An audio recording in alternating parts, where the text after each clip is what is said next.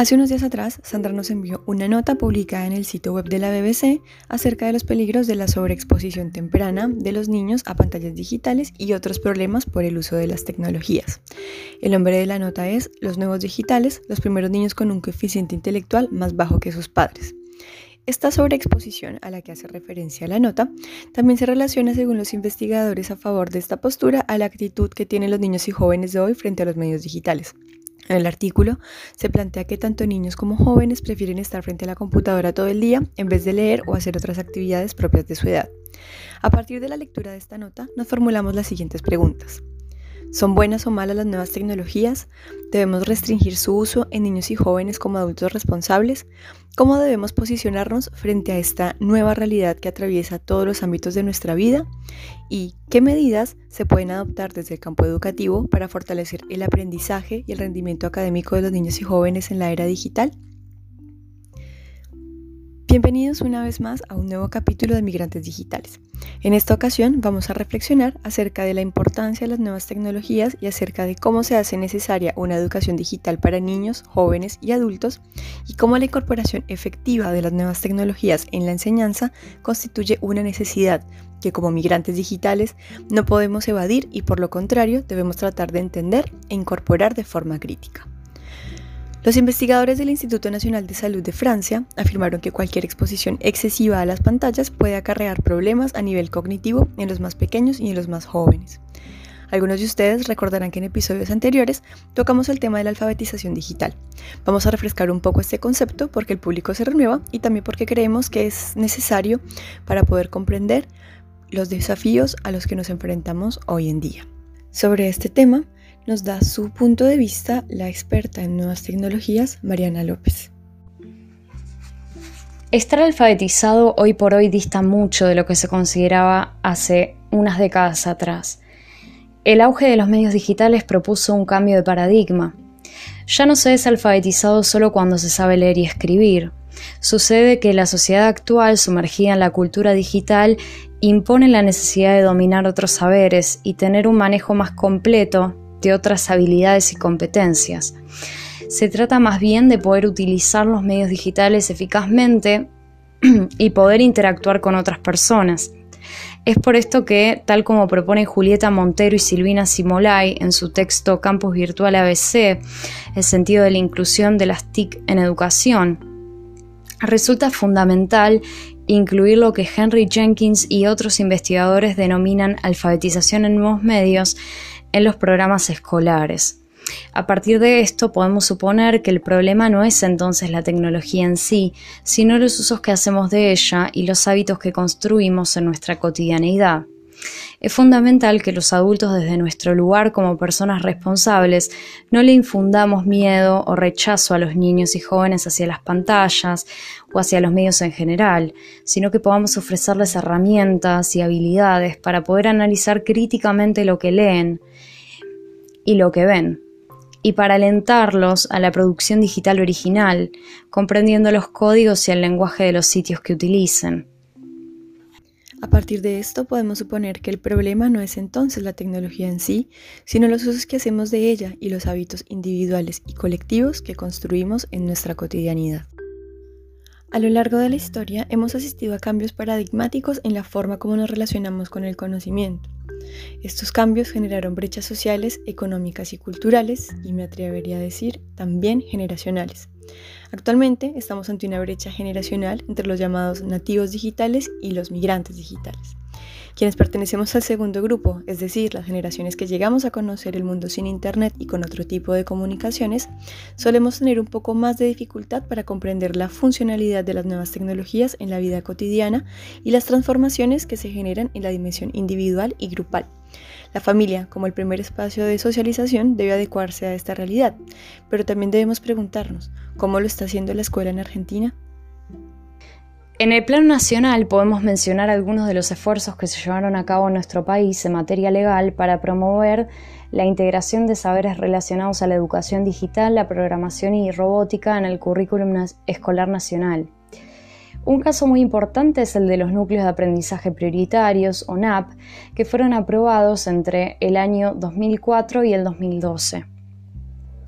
y que proponen la implementación de saberes relacionados a los medios digitales, la programación y la robótica en educación inicial, primaria y secundaria.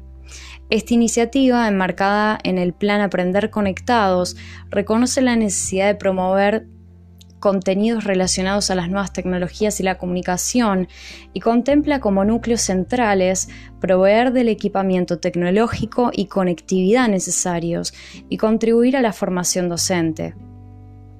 Esta iniciativa tiene como objetivo central proveer a los niños y adolescentes de una educación integral que les permita profundizar saberes relacionados al mundo digital. Esto les va a dar oportunidades también para poder acceder a, conocimientos útiles, no solo para su presente académico, sino para su posterior inserción en el mercado laboral. Muchos de los migrantes digitales somos docentes y debemos instruirnos al respecto para poder acompañar e instruir a las jóvenes generaciones con saberes y habilidades que les sirvan para el mundo de hoy y, por qué no, para el mundo del futuro. La falta de incorporación de tecnología digital en la enseñanza marca la profundización de lo que muchos especialistas denominan como brecha digital. El acceso a dispositivos electrónicos y a Internet no garantizan una mejora en la calidad educativa de por sí sino que se necesita incorporar saberes relacionados a lo digital en los programas. Se debe enseñar a leer información de forma analítica, adoptar una postura crítica que contemple las posibles razones por las que un sitio en específico haya decidido publicar cierta nota o que permita comprender los lenguajes utilizados en distintas comunidades participativas. Para esto es fundamental que pensemos acerca del rol que tiene la tecnología en nuestras vidas y que observemos los medios que se utilizan para enseñar hoy en día. Luego de haber realizado varias investigaciones en torno a la relación de los niños y adolescentes con los medios digitales, Henry Jenkins, un académico especializado en medios de comunicación, compiló sus hallazgos en un estudio conocido por el nombre de Confrontando el desafío de la cultura participativa, la educación en medios para el siglo XXI. Este estudio permitió conceptualizar las maneras de aprender propias de los medios digitales y ver cómo abordar estos saberes en el aula. Pero, ¿qué queremos decir con saberes y competencias para la era digital? ¿Acaso los chicos no tienen ya todos esos conocimientos que necesitan para poder usar las redes? El hecho de que las, generaciones más jóvenes ya hayan nacido en una sociedad que utilice las nuevas tecnologías de comunicación no significa que ellos sepan cómo manejarse con cuidado y precaución por los sitios web y que sepan decodificar las formas de hablar que se utilizan en distintos sitios. Es por este motivo que el rol de los adultos, en especial de los docentes, es muy importante. Una educación actualizada que proyecta futuro requiere que los docentes puedan enseñarle a sus alumnos el correcto manejo de los lenguajes que se manejan en los medios digitales, con los que ellos están tan familiarizados, y también habilidades sociales necesarias para poder participar en la comunidad digital. Sobre ese último aspecto, recordemos el episodio en el que hablamos de la propuesta de Cristóbal Cobos sobre las implicaciones de aceptar los términos y condiciones de las aplicaciones y las páginas que consumimos. En ese sentido, parece vital que los chicos sepan que estamos entregando información personal y que detrás de los usos de las tecnologías hay toda una industria de extracción de datos. El uso de las tecnologías también pasa porque los jóvenes puedan desenmascarar la aparente neutralidad de las tecnologías digitales y de esta manera construir un consumo crítico tanto de medios como de contenidos digitales. Cuando hablo de medios me refiero, por ejemplo, al uso que le damos a nuestro celular, con el cual se construye una relación compleja e íntima, pero que en última instancia y como toda relación debe tener ciertos límites que nos permitan reflexionar y descansar sobre lo que vemos y compartimos allí. Y ni qué decir sobre los contenidos que visitamos en distintas páginas.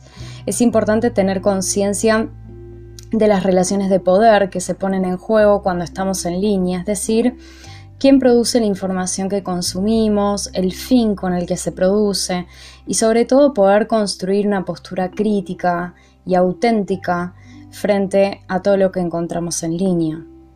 Cuando estamos en línea tenemos un universo de información que nos envuelve. Estamos todo el tiempo leyendo y recibiendo información, muchas veces sin chequear las fuentes o interpretar objetivamente los contenidos. Es como si leyéramos, pero sin realmente entender e interpretar. Algunas de estas habilidades pueden ser desarrollar la capacidad de producir análisis crítico y comprensión de la terminología utilizada en medios digitales y aprender a interrelacionarse con otras personas en la red. La escuela también podría contribuir a través de la enseñanza de, esas, de estas habilidades y la reproducción de saberes relacionados a las TIC a disminuir y con el tiempo subsanar la, brecha digital que lamentablemente existe entre niños, niñas y adolescentes y profundiza la desigualdad de oportunidades de acceso al conocimiento. De ahí la importancia de crear hiperlectores, consejo que Buckingham retoma de Burbules y Callister, para definir el rol cultural activo que tienen que tener los estudiantes del presente para con los medios digitales en su texto Alfabetizaciones en medios digitales, un enfoque alternativo al uso de la tecnología en la educación. Cuando hablamos de hiperlectores, nos referimos a estudiantes que puedan leer información de modo selectivo, aplicando criterios específicos, que analicen lo que leen de forma crítica y que se cuestionen qué intereses pueden llegar a tener los emisores de la información que encontraron en la red. Formar estudiantes que sean hiperlectores a su vez va a hacer que los niños y jóvenes se manejen con mayor confianza y seguridad en la cultura participativa, como diría Jenkins, de los medios digitales de hoy. Durante este episodio y de la mano de nuestra invitada, la especialista en nuevas tecnologías, la doctora Mariana López, pudimos reflexionar acerca del concepto de alfabetización digital. Además, pudimos dar respuesta a los puntos principales planteados en la nota que nos compartió Sandra. Podemos concluir entonces que no se trata de evitar el contacto de los niños y adolescentes con las pantallas en contextos extraescolares, sino de adaptar la educación a sus necesidades como integrantes de generaciones que tienen un mayor manejo de los medios digitales. Por supuesto que desde el programa estamos en contra del uso excesivo, no solo de las pantallas, sino de todo lo que pueda ser sobreutilizado en detrimento de la salud. Sin embargo, en este caso creemos firmemente que se debe aprovechar el interés que generan los medios digitales en los jóvenes y niños para incorporarlos de forma crítica y constructiva en el aula y en nuestra cotidianidad.